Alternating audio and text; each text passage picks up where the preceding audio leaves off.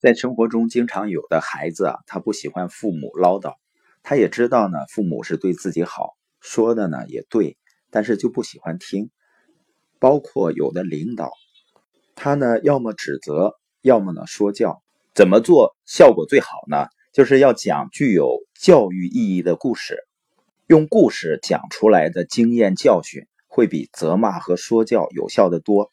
一个有教育意义的故事呢，感染听众的情绪会很容易，能让听众体验到善行的意义，或者是恶行的后果。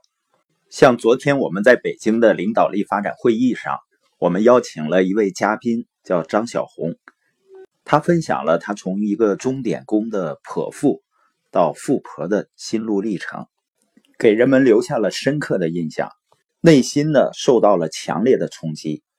因为故事更容易感染到听众的情绪，所以呢，就引发了人们的深度思考和转变。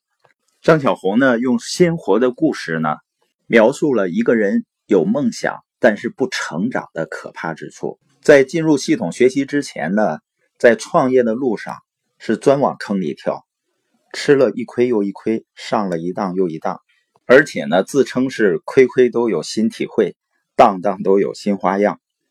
所以呢，人们不喜欢被教育，人们喜欢听故事，尤其呢喜欢听有趣的故事。